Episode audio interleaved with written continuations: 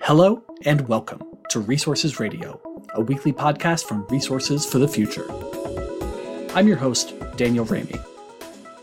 Today, we talk with Dr. Danielle Wood, Director of the Space Enabled Research Group at the Massachusetts Institute of Technology Media Lab.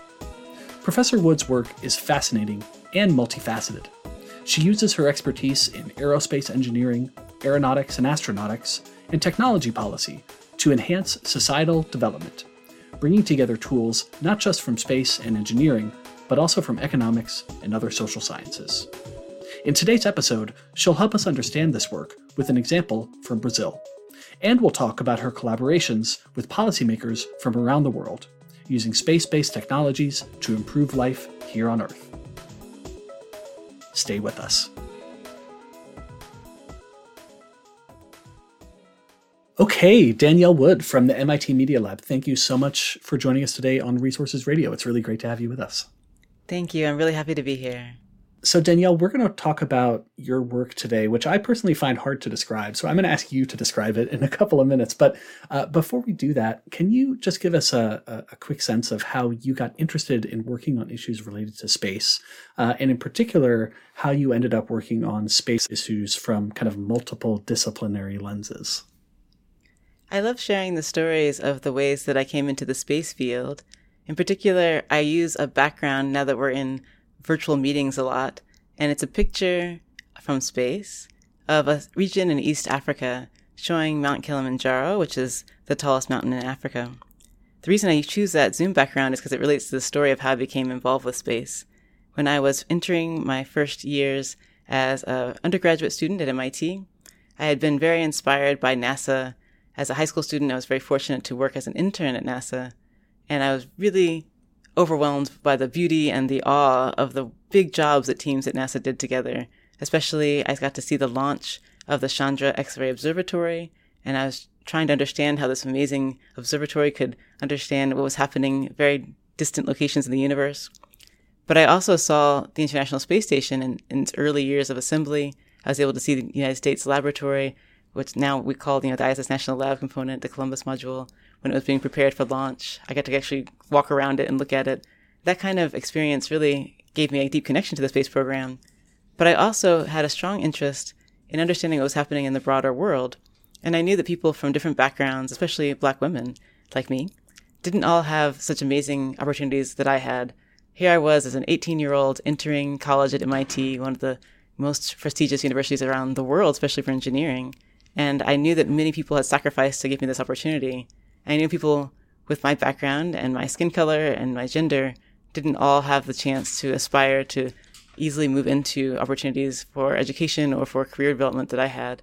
And so I felt that I wanted to work in space, but I also wanted to find a path to pursue work that made a difference in this broader community to say, how could more women, people of different backgrounds, people from African and African diaspora backgrounds, how could we all continue to build our communities and use technology in a way that serves our society?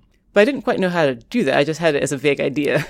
and when I was an undergrad, I would travel to Kenya, especially in the breaks, maybe summer or winter breaks. And I would work at a small school just to spend time with girls and, and be around people that were inspiring and trying to serve people who were needing support and needing opportunities for education. I would spend time with tutoring and, and lectures in English or science. And it was really fun, but I also felt like here I was studying aerospace engineering at MIT, and then spending my break time, you know, hanging out with awesome girls in Kenya. And I thought these seem like very different activities, but they shouldn't be. There should be some connection between the two. I was fortunate to eventually learn a lot from a wonderful uh, NASA civil servant named Daniel Irwin. Hopefully, the, some of the listeners may be familiar with Daniel Ir- Irwin's work. And Dan has since started the SERVIR program, which is now a global network uh, coming with collaboration between NASA and USAID, our U.S. Agency for International Development. And USAID and SERVIR and NASA come together with many collaborators around the world, and they make it possible to improve the ease of access for NASA satellite data and the design of decision support systems to help apply this data directly in response to local needs. So it was really inspiring for me to learn about this project in its early years from Dan and learn about other examples of how countries around the world were already using satellite data as a method to focus on national development goals. And when I saw the connection, I realized, well, Kenya is a country that actually already has a lot of experience using satellite technology for mapping and for resource management. and it's a country that is on the equator and has an experience and history with uh, the experimentation and launching. So this is something that isn't totally separate. I can think about uh, my volunteer work and, and my interest in Kenya alongside my interest in space. And that was the beginning of a longer journey where I pursued graduate studies focusing on the applications of space technology by countries in Africa. And I also started to study the policies and programs for countries both in Africa, but also in the Middle East, Southeast Asia, Latin America, to see how countries were starting new satellite programs based on the emerging small satellite revolution that was happening in the late 90s, early 2000s, 2010s. And so I became somebody who mixed my, my training both in engineering, system engineering, and also technology policy, seeking to understand what are the best ways to apply space technology to support improvement of life on Earth for people from lots of different backgrounds. And this has been a path for me. I've then continued to look for ways to basically get paid to keep working on this. and that's some of the challenge, right? It was wonderful to study this in grad school. And I continued and worked in the Washington, D.C. area for several years after that, getting great experience at NASA and several NASA partners and affiliates. And I was able to eventually get lots of good experience doing management and engineering and technology policy professionally. But I still wanted to find a way to apply my interest and my skills directly to ask how we apply space technology for sustainable development. And I'm so thankful to now have an academic position where I get to apply this using multiple types of tools, coming from earth science, coming from satellite engineering and system engineering, and also drawing from social science. So it's great to be able to apply earth science, social science, and engineering all at once in my job right now. Yeah, that's so cool. And it's such a fascinating story. And we're going to touch on at least a couple of the elements that you brought up uh, in that description of your path. Um, so I really appreciate that introduction. Um, Another question that I wanted to ask you kind of at the outset is listeners might have gotten a sense from what you just said that your work brings together lots of different strains uh, to try to understand um, complex phenomenon to inform decision making. So, like, if you're at a dinner party or a cocktail party, and obviously none of us have really been to many of those lately, but in the future, when you do go to a dinner party or a cocktail party, and someone just kind of asks you, What do you do for your job? What do you tell them? It's really fun to try to describe what I do to people from different backgrounds. At a high level, I say that I'm working with a great team of students and researchers, and we're trying to do three things at once. One is to design today's space technology to make it easier for people from different backgrounds to use it to address sustainable development right now. Number two, we try to invent some aspects of future space technology, but it should be very sustainable, meaning good for the environment, and accessible, meaning affordable to people from different parts of the world. Number three, we also learn a lot from social scientists, especially from historians, economists, political scientists, who write about some of the challenges our society needs to improve on, especially related to issues of injustice and inequity. And we try to incorporate that social science back into our engineering. So sometimes we write papers that basically, you know, look like studies and reports, but they are influencing our methodologies and how we, as engineers and, and also uh, computer scientists and other people who make things, we want to do things in a way that's really informed by social science. So we're definitely doing the best we can, both for the engineering, but also for society. Mm-hmm. That's that's great. And you know, one of the projects that I know you're involved with that does bring together those those disciplines in, in the ways that you're describing is the Valuables Consortium, uh, which is a collaboration between RFF and NASA and other organizations. Um, so I know that you're working on this project related to conserving mangrove forests in and around Rio de Janeiro in Brazil. Can you give us a little bit of background on that project and then help us understand how satellite data and socioeconomic modeling tools are being used in that project to actually inform policy decisions on the ground? I'm very happy to talk about my interactions with the Valuables Consortium, and I'm so pleased to serve on the Scientific Advisory Committee as well. It's been wonderful to learn from the other members of the community with Valuables. And what a great idea to focus on bringing together those working in earth science as well as those working in social science so we can better describe and also measure some of the benefits of having satellite Earth observation data directly used either to make policy or to inform decisions to manage the environment. I am greatly thankful that we and my team at Space Enabled at MIT have had the chance to collaborate with several teams in Rio de Janeiro, Brazil over the last few years. And in particular, I can thank uh, NASA in terms of creating opportunities to meet leaders who are working in their own local environments. In fact, I met this colleague who's a leader from Rio de Janeiro who works in the city government named Felipe Mandarino. I first met him in Washington, D.C. at the GEO, the group on observation meeting that was held, the international meeting that brings together people from around the world interested in applying Earth observation data for sustainable development. And that started a long dialogue that's continued now. And the opportunity is that we are able to ask questions around how the government of Rio de Janeiro helps support the protection and management of a really important set of trees known as the mangrove forest. For those who aren't familiar, mangroves are a wonderful family of different kinds of trees that grow in coastal areas, especially near the equator. Mangroves play a special role in many ecosystems. They often grow in what might be called either wetlands or areas on the interface between saltwater and freshwater. And they play a certain role both in carbon sequestration but they also help in their local environments. They help to be a nursery for baby animals, whether it's fish or shrimp or other animals that depend on their very nice roots that create this special environment that's not too uh, dangerous for baby animals to grow. So many fishers depend heavily on having healthy mangroves, and this is true also in Rio de Janeiro. Now, urbanization has been a key concern for mangroves around the world, and many of the important cities that are ports and provide key economic growth should have mangroves, but they're often pushed out by, by development, by construction, or by uh, sea level rise and erosion. All of these can be a, a harm to mangroves. So many governments need to put in place positive policies to make sure that they're actually protecting the mangroves and perhaps having areas of conservation. This is true in Rio, where there's a protected forest area that's one of the last healthy mangrove forest regions, and it's on land that's managed by different policies at the local and, and regional level. And so we could ask the question you know, are the policies working in a way that helps to improve the long-term health of the mangroves, which has a direct impact on the economic and social well-being of people from different incomes, especially low incomes, who depend on, on the health of the mangroves for fishing. It's great that in this case, the city of Rio de Janeiro has a good practice where they have professional geospatial analysts embedded in the city government who can serve as advisors to policymakers about how to use satellite data and other forms of mapping data in their policies. So it's a great project where part of the, the role of valuables, right, is to ask who has been trying to use satellite data and can we try to measure using economics some of the financial and other benefits of using that data. And Rio is a great candidate since they do have a long term commitment to applying mapping to their policies. They also have a good record of how they've used mapping to measure the health of the mangroves over the last few decades. Plus, we have the great benefit that NASA and USGS provide the Landsat dataset for such a long period, so we can make long term summaries of the health of mangroves and I want to give appreciation because we're drawing from some techniques for mangrove mapping from space developed by Dr. Lola Fatoyinbo and also Professor David Lagomasino.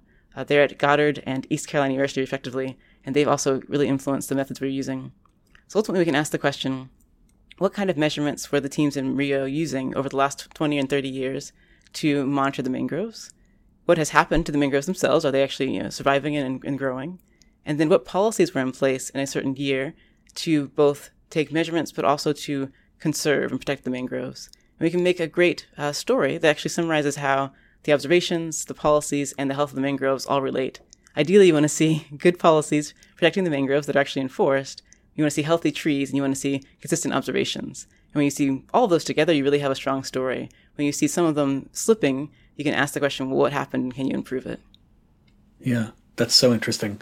And I, I know one of the you know tools that you're using to try to get at that question involves um, you know a modeling framework that you and colleagues uh, have developed and maybe are still developing uh, that seeks to bring in different types of modeling uh, tools to address these complex systems that have sociological components and geographic components and um, you know earth system components. Can you talk a little bit about the um, you know the complexities or the things that are interesting about bringing in earth system models and human system models into a single umbrella. And maybe uh, if it's possible to use the rio example as a the rio project as a framework that would be really useful too. The work in rio is actually a wonderful example of a broader framework that we're creating at space enabled along with a number of collaborators. The framework is called evdt which stands for environment vulnerability decision technology. It's long, right? So we'll go with EVDT for now. and I want to give appreciation, especially to doctoral student Jack Reid, who is a leader within our team on this topic. And also, we have another colleague named Seamus Lombardo. Both of them are using their doctoral research to advance the EVDT modeling framework. We're applying it both to the case study, as you heard, for Rio de Janeiro in Brazil, we're also now developing new case studies looking at coastal management in Indonesia, as well as questions of responding to COVID in multiple countries and to forest management in Northern California with a native tribe community called the Yurok tribe. So we're so thankful to have these different examples, and together all these examples help us uh, mature the EVDT approach. What we hope to be creative with the EVDT method is to basically say, in order to address these important goals as described by the United Nations Sustainable Development Goals, you're always looking at a complex systems problem, meaning you're looking at a problem where the environment, social changes, economic changes, and policy need to be aligned closely. And we can't have just one kind of expertise. We need people from lots of different roles to play, uh, be, be a part of the process of developing long-term management plans for these important issues. So, for example, I'm often work, working on Sustainable Development Goal number 15, which highlights the benefit of increasing biodiversity and keeping healthy ecosystems on land. So, if we take the Rio example, one of the SDG number 15 goals is to have healthy forests, including mangrove forest. And you could talk about the need to understand what's happening on the state of the environment. So that's the E. You can ask how humans either benefit or lose when the environment changes. That's the V. You could ask what policies are in place either by individual humans who might be, for example, cutting down one mangrove tree, or policies at the level of a, a city government or a national government who are conserving or enforcing you know, conservation. That's the D. Now, the T part of the framework is important too, because it's often separate from these models that may integrate, say, social and economic data. The T part asks what technology is available to decision makers right now? And is it adequate? Do they have enough information about the environment? If we have sensors from space, for example, should they be uh, also augmented with sensors from the, from the ground or from the air? So the T is really system engineering analysis to ask what are the requirements for monitoring of the environment for decision makers? And do they need more technology? And if so, can we analyze the cost and the capabilities of new technology to try to propose a better T, a better technology option? So we put them together, we're using earth science and data analysis to describe the environment. We're working with collaborators who are economists to describe the economic changes and social changes. We're checking with policymakers to find out how they're thinking about their policy options. And then we're adding the T to make a system engineering analysis. And as we get more and more mature with this method, we'll be able to combine these all into integrated analysis. Wow, that sounds so cool and so interesting. I am uh, would love to be a fly on the wall at some of your meetings someday. Um, so hopefully, when things return back to normal, you'll let me tag along uh, into some of those meetings, since I imagine you have a lot of really fascinating discussions in those uh, conversations. So um, we've been talking in some detail about the Rio project and some of the specific modeling tools, um, but it'd be great to zoom out for a minute and just ask the a couple broader questions. You mentioned in your introduction that you've traveled extensively around the world and that you've interacted with decision makers um, who are using different types of satellite data to inform their decisions. When you kind of think big picture from a public policy perspective, what are some of the biggest lessons that you've learned from those different experiences with different policymakers? I definitely want to talk about my experiences learning from policymakers, especially because sometimes people say that in my work I bring space technology to other countries but I definitely want to strongly say that that's not how I see myself, especially because so much of my work has really involved listening to leaders. For example, in my doctoral work, I had the chance to interview a number of leaders who were the first or the, the second in their country to start a national space program in countries like Kenya, South Africa, Ghana, Nigeria, Malaysia, Singapore, Thailand, Vietnam, Korea, later in Mexico, Chile, and I'm now getting to know folks in Brazil. I've had a chance to hear from you know leaders who are really courageous because they looked around at their country and they said our country needs to have space technology as part of our national development process and i see a way to, to both train people and engage with international partnerships and to start some of the early projects so i want to say these leaders deserve so much credit and i came along as an eager listener and somebody who had a lot of interest and i think now that i've listened to so many of them I can now bring together lessons from the various you know examples, and I can say, "Hey, I've heard from ten different countries. Let me please pass that on to you." So I'm honored for now to be a, a, formal space policy advisor for the government of Bermuda, for example. They have a space policy advisory council for the government, and I think it's so great that I can draw from these years of lessons that I've been learning from and pass it on to Bermuda. And I chat with other leaders around the world as well. So I want to highlight that it, I want to show that there's been a lot of learning, you know, through the community of people that you know, share these experiences across different continents. The second idea I want to share is that as a university professor at MIT, I'm so thankful that people are really quite hospitable and many people welcome me and my team to come collaborate with them. So we try to work in places where we're invited rather than creating our own ideas of projects from scratch. Instead, we basically look for those who already have really innovative activities happening in all these regions, especially regions near the equator that are experiencing a lot of impact from climate change now. There's a lot of local and then national and regional leaders who are doing their best to combine their local resources and international collaboration to work on really important challenges, and many of them can be well aligned with the Sustainable Development Goals. So I give the example of, of Ghana, for example. It's a great case where, as you look at the bureaucrats working across the government, and I use bureaucrats in, in the fondest of ways here, it's people who are going to work every day and doing hard work. For example, we've been hosted by the Ghana Statistical Service and the Ghana Space Science Technology Institute in a project funded by NASA to look at issues of deforestation due to mining. And I'm very much admiring the wonderful bureaucrats who have the job of thinking about how to both improve data analysis and improve policies and enforcement of policies. And I find it so wonderful that they're spending some of their time with me because we're looking at, you know, particular methods to improve the use of satellite data for these, these goals that they already have. So my key approach is one to find out who are the inspiring leaders, which might be government bureaucrats or entrepreneurs or researchers in universities. What are the important problems they identified, which often can be found, you know, on the list of SDGs? And how do we agree on, you know, this is your definition of how you're addressing this locally? And if I can do something that's relevant or useful with my various tools from space technology, I'm happy to try. So I often look at the list of satellite Earth observation, satellite positioning and communication, and then also see how we can draw from space technology transfer our human spaceflight technologies and, and methodologies, and even from fundamental research from space science and astronomy. And if any of these are relevant, I'm happy to share them with my colleagues who invite me to join their work. And I think that approach of showing respect to these leaders is one way to make progress together. Yeah, that's so well said. And I think many researchers, myself included, are learning more and more about the importance of working with partners at the beginning of research processes rather than at the end and seeing them as just kind of recipients, passive recipients of research, uh, and instead trying to build research programs around the, the needs and the requests of the decision makers who are ultimately going to be using the research. That's a great observation. And I can just highlight, especially thinking about the period since COVID started. Previously, before COVID, I could go and visit collaborators in countries like uh, Ghana and Benin and Brazil pretty regularly.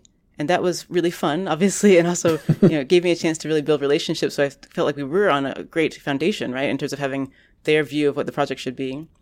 And of course, I've been so frustrated in the last year not being able to travel. But I have to give appreciation because one example is that we responded by creating a project that is based on the EVDT modeling framework, and it's called VIDA. And VIDA is another decision support system framework focusing on adding public health. So now we have five key pieces of our model public health, environment, socioeconomic, policy, and technology. And we asked colleagues who are our research colleagues or government leaders or entrepreneurs around the world who we already knew, hey, what are you doing in your own country for responding to COVID? And they've been willing to volunteer time very consistently over the last year. In fact, we now have a monthly meeting with people from hmm. five different countries, and we're all exchanging methodologies to use data analytics to inform public policy in responding to COVID. And it's the same kind of idea. What can we learn from satellite data? What can we learn from local health data? How do we combine them effectively? So now we have colleagues from Indonesia, Angola, Brazil, the same colleagues from Brazil that I mentioned earlier, uh-huh. also from Chile and Mexico, and we're really learning a lot from each other, and they're just being generous to engage with this network and to pass the information across these continents so we can share. Yeah, that's really interesting. Well, I, am sure they're being generous, but I'm sure they're also learning a ton from uh, from the work you and your colleagues are doing. Um, I want to ask two more questions before we go to our top of the stack segment, and they're they're on kind of separate topics, but I think they're both relevant, and I'm really eager to hear your responses to them. The first one is about the um, the Outer Space Treaty, which we talked about a couple months ago on this show when we were we had an episode on space mining with Alex Gilbert from Colorado School of Mines. So international agreements like the Outer Space Treaty, which entered into force in 1967, they articulate a goal that the human use of space should be for the benefit of all mankind. So I'm just curious, from your perspective, like how are we doing on that score? And I'm wondering if there's an example that comes to mind of uh, one example where we are living up to that aspiration, and then places where we still have a lot of work to do. The Outer Space Treaty is one of my favorite examples of areas that inspire me and how I shape my work. I'm really proud of the history of the space community in the sense that we were able to come together. I say we, meaning the historical people I'm, I'm building from.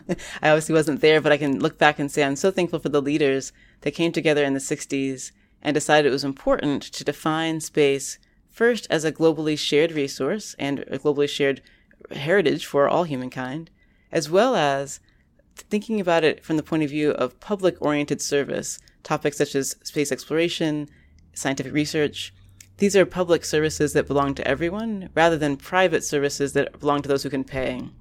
And if you think about space, we can also consider other regimes where there's international treaties that guide how we collaborate. You can compare it to Antarctica, to the oceans, to the atmosphere. And each of those regions has slightly different treaty approaches. And if you consider the atmosphere, for example, it's slightly more geared toward a commercial orientation, meaning the coordination we do internationally for air travel is really driven so that people can pay a fee to commercial companies so we could safely fly and have freight. And this makes a lot of sense. I mean, this is something that works well in a practical sense.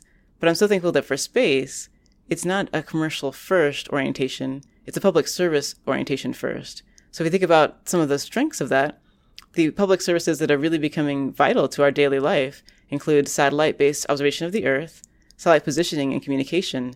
In all three of those areas, there is both a combination of public and private actors, but part of the, the vision is that the signals that kind of rain down from the satellites, whether you're thinking about the positioning signals or the ability to measure satellites uh, observation around the world, it's something that is sort of globally done rather than just for one region. And that's a very positive aspect. So I'm so thankful that whether people know it or not, they're benefiting from satellite positioning all the time, right? Whether it's directly using your own phone to map your, your path or just using a transaction such as an ATM or a gas station that's been supported in some way by the timing signal or the positioning information from space. So I'm so proud that there's many aspects of space technology that do sort of serve the global community equally. But that just means that the service is being given out equally. It doesn't mean that everyone is in a position to use the service in the same way on Earth. And the reason for that is based on history. I teach a class at MIT for graduate students in the fall, and the title is can space enabled designs advance justice and development? And the reason I teach the class is to especially encourage engineers, designers, architects, and others to read historical documents to understand how we came to a world where we need the sustainable development goals. Like, I love the SDGs, I use them all the time, but I'm actually sad that we need them, meaning, why do we have to have a goal to eliminate extreme poverty and a goal to ensure everyone has access to clean water? Why don't we already have those things met, right? Because we clearly have enough technology and enough insight into how to solve those challenges. But the reason those needs are there is because of historical patterns, including colonization, slavery, and a globally driven economic system that favors certain countries over others by exploiting those who are at lower incomes in certain regions for the benefit of others in other regions. So we still have some work to do because those who've experienced traditional and historical patterns of, I'll say, exploitation, meaning that those who had less opportunity for good jobs and for safe places to work, are still the ones who are not benefiting enough from space technology. But going further, we have some important questions to ask as a global community right now, because right now, there's a number of technologies that are evolving and maturing, such that things that seemed relatively impossible in the past for space communities will be feasible soon, including having robotic missions regularly to the moon, having humans stay on the moon longer, having missions that go to asteroids and consider trying to mine. It's, it's not coming right away, but it's coming in the next, in our, our lifetimes. And that means that we should start asking some key questions that build on the Outer Space Treaty and really exercise some of the details to say, well, if you know, space is really the heritage of all humankind, how do we ensure that for the next generations, we're leaving a beautiful heritage of all these celestial locations? So, for example, the moon is, is a relatively small location compared to the Earth. It has limited physical you know, locations for people to operate and has limited resources.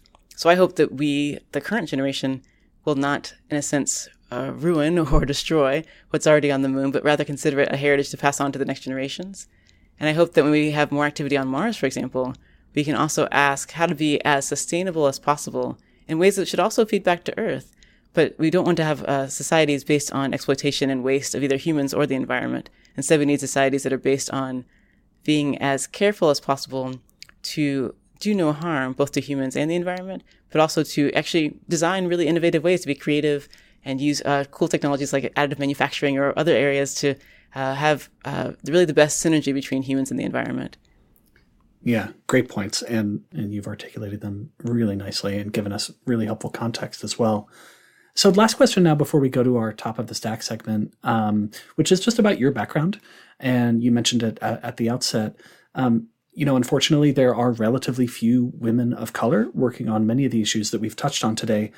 And so, just wondering over the course of your career, what advice would you give to young people, particularly those from underserved and underrepresented groups, if they're interested in following a path that is, at least in some ways, similar to yours? I'd actually love to start by giving advice to people who are not from underserved groups, because they have a key role to play in this topic. The first angle is that all of us need to read the history of our own country, our own region. I'll speak to the US audience for now. That there's a lot of important history about the United States that helps explain how we see things today. But we, we don't all know some of the key facts and events that shaped our society today. And if we did, we could have much more informed and, and better thought out ways of responding to today's challenges. So I want to recommend uh, one book, for example, by Professor Ibram Kendi. It's called Stamped from the Beginning and the subtitle is The Definitive History of Racist Ideas in America. I use this book in my teaching. The reason I mention it is it, it draws from a long history looking at the entire period of European influence in the United States area, and it helps to understand key events that really remind us of today's events, but put them in such great context. So the first idea is let's all learn our history because it'll help us avoid being surprised by today's events.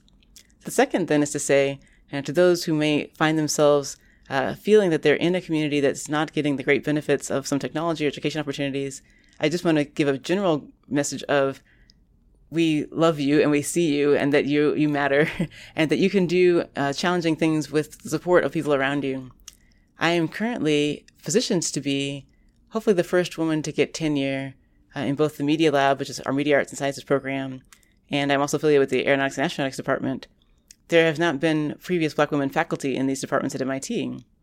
And of course, I'm inspiring to great things, and I hope it works out.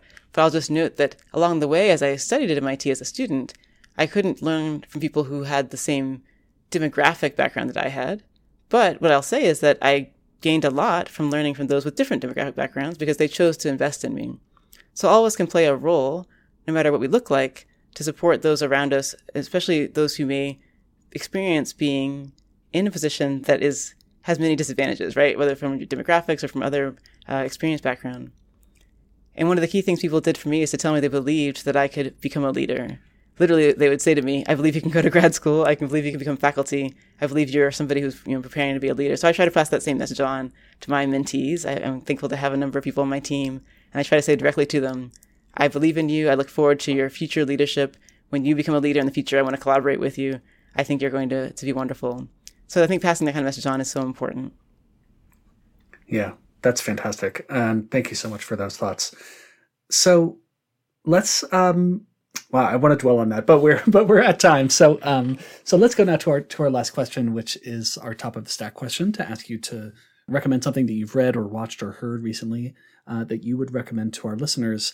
And I'll, I'll briefly start with uh, a film uh, that I watched recently. That was a it's not directly related to the environment, but I was thinking of it in the context of this conversation because when I was learning about your work, I kind of had my jaw was just kind of open a lot, and I was like, "Wow!" And I, I just had this sense of wonder and amazement, thinking not only about space but about the kind of breadth of disciplines that you bring uh, to bear for your work. And it reminded me of this this film that I watched, which was called In and of Itself, um, which is uh, it's a recording of a one uh, person show that was put on uh, off Broadway for a couple of years, and it's all about um, basically our sense of ourselves and how that sense can change over time. It's about the nature of truth. It's about these kind of heavy things, but it, involves a lot of uh, illusions and sleight of hand. Uh, by the performer whose name is Derek DelGaudio. And it was just an incredible movie. It made me just kind of change the way I thought about uh, myself and the world for at least a few hours, uh, and I'd really recommend it to other folks as well. Uh, but how about you, Danielle? What's at the top of your literal or metaphorical reading stack? Thank you. I have lately been appreciating that I have a fun geographic connection to some key leaders that I've just enjoyed learning more about their life. One is Zora Neale Hurston, and I'm so thankful that I grew up right next door to the town that her family helped to found, which is called Eatonville, Florida, which is the first black township incorporated in, in the United States. And they have an annual festival to celebrate Neale Hurston there.